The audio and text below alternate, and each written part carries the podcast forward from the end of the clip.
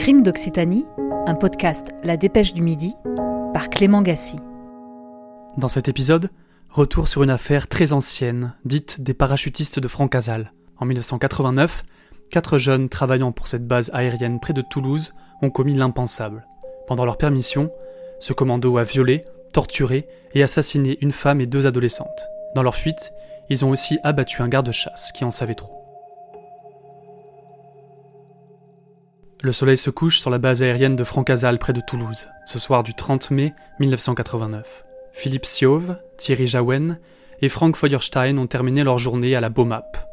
Sur cette base opérationnelle, ces jeunes de 18 à 20 ans assurent la logistique du 11e régiment de parachutistes. Leur service militaire se termine dans deux mois. Mais ce soir, c'est décidé, les bérets rouges partent en virée. Après une soirée de fête, ils errent à pied dans Toulouse et décident de voler une voiture pour rentrer. Leur chemin croise alors celui d'Isabelle Rabou, jeune kiné de 23 ans originaire de Carcassonne. Elle rentre d'une soirée chez des amis. Les trois militaires rentrent de force dans sa voiture qu'elle n'arrive pas à verrouiller. L'avocat maître Georges Catala, qui a défendu la famille d'Isabelle, nous raconte la suite. Elle leur dit écoutez, j'ai 10, 10 francs, à l'époque c'était les francs.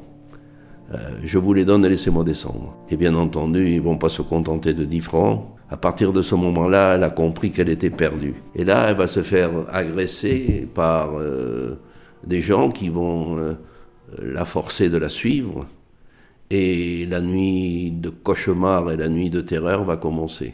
Dans l'ordre ou le désordre, ce que l'on sait, c'est qu'elle a été violée, lacérée de coups de couteau, et ce que l'on sait aussi, c'est qu'elle a été étranglée. Le sadisme, le, euh, cette violence qui va s'étaler dans le temps, les cris et les hurlements poussés par la victime, le fait qu'elle va être violée à plusieurs reprises, euh, ceci euh, dépasse la compréhension. Isabelle Rabou sera même achevée à coups de tournevis.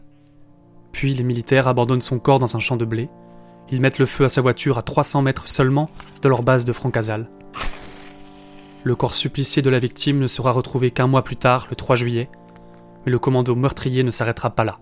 Six semaines plus tard, nouveau rodéo sanglant. Philippe Siov, le meneur, qui se fait appeler Cobra, est accompagné de Thierry Jaouen, comme la première fois, mais aussi d'un autre jeune militaire, Thierry Alborgi.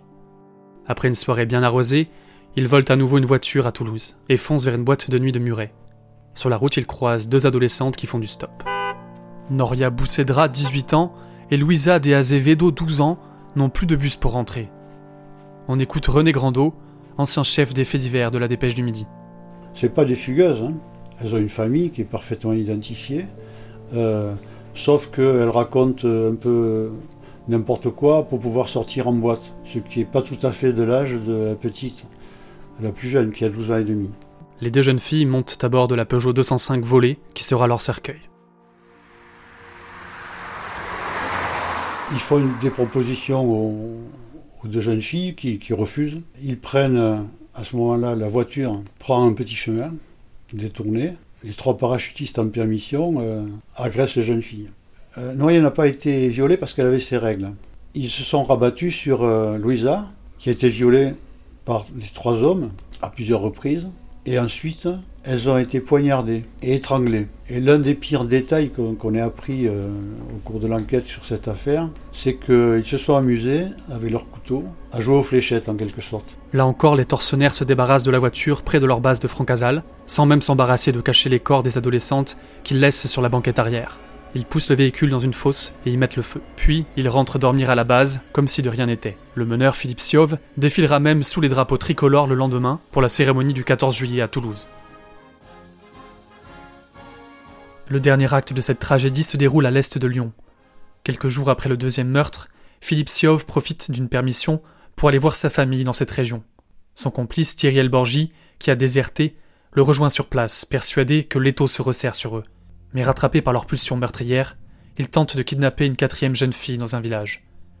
Par chance, elle arrive à s'enfuir. Mue par la haine des femmes, mais aussi par celle des Arabes, ils tirent ensuite sur une cité HLM de la banlieue lyonnaise, puis sur un bar fréquenté par des maghrébins, sans faire de blessés.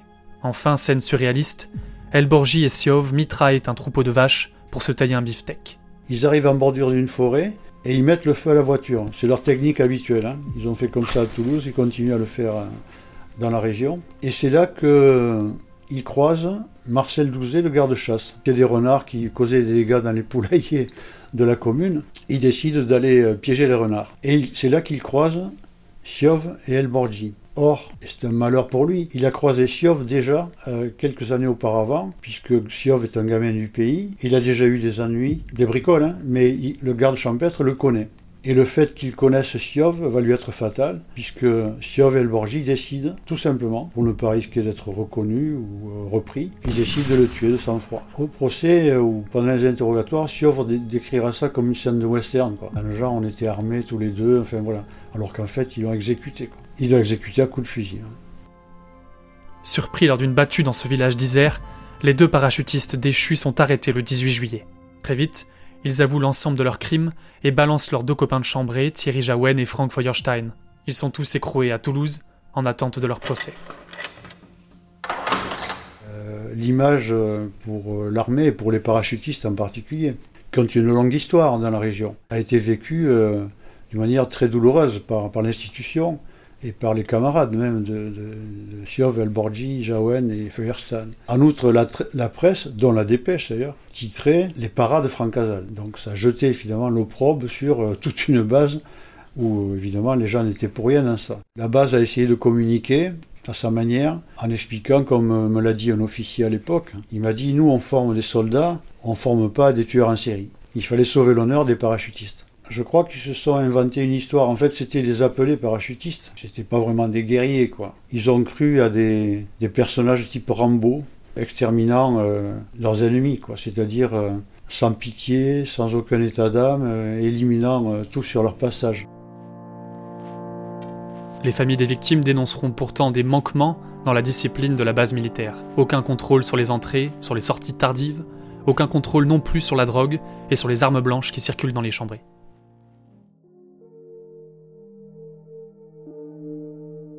Deux ans plus tard, le procès s'ouvre, en avril 1991, devant les assises de la Haute-Garonne. Les quatre accusés encourent chacun la réclusion à perpétuité. Sur les bancs de la défense, pour Frank Feuerstein, on aperçoit celui qui deviendra 30 ans plus tard ministre de la Justice, maître Éric Dupont-Moretti. Son confrère toulousain, maître Thierry Carrère, défend pour sa part Thierry Alborgi. On l'écoute. Ce sont des, des jeunes gens qui, pris isolément compte tenu de leur parcours, de leur casier judiciaire, ne présentaient pas de dangerosité particulière, mais qui, ensemble, par un effet de groupe, un contexte d'imprégnation euh, alcoolique et d'usage de stupéfiants, se sont révélés euh, une équipe extrêmement euh, dangereuse. Donc il n'y avait pas véritablement d'enjeu judiciaire quant à la sanction. Il y avait un enjeu de euh, faire face, se présenter correctement et donner des explications, arriver à restituer un parcours de vie. Ces audiences, je m'en souviens, étaient extrêmement euh, tendues. C'est à l'occasion de ce dossier que j'ai appris à ne pas avoir mon numéro de téléphone personnel sur, euh, sur l'annuaire, puisque je recevais tous les jours, toutes les nuits, des menaces de mort, parce que simplement j'assistais l'un de ces jeunes gens. Et à aucun moment je n'ai eu à, le regretter. Et je suis très fier de cet engagement euh, à l'époque qui a été euh, un moment extrêmement fort dans mon parcours d'avocat. L'avocat général réclame la réclusion à perpétuité pour Siov Elborgi, Jaouen ainsi que Feuerstein. À crime extrême, peine extrême, plaidera-t-il.